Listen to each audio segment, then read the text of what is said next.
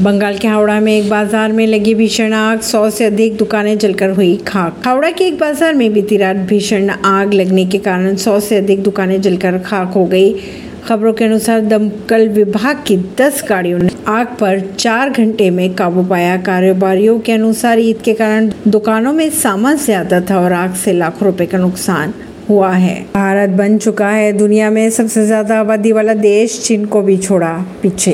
Prayagraj police ने Atiq gang के पचास हज़ार के नामी शूटर असद कालिया को किया अरेस्ट।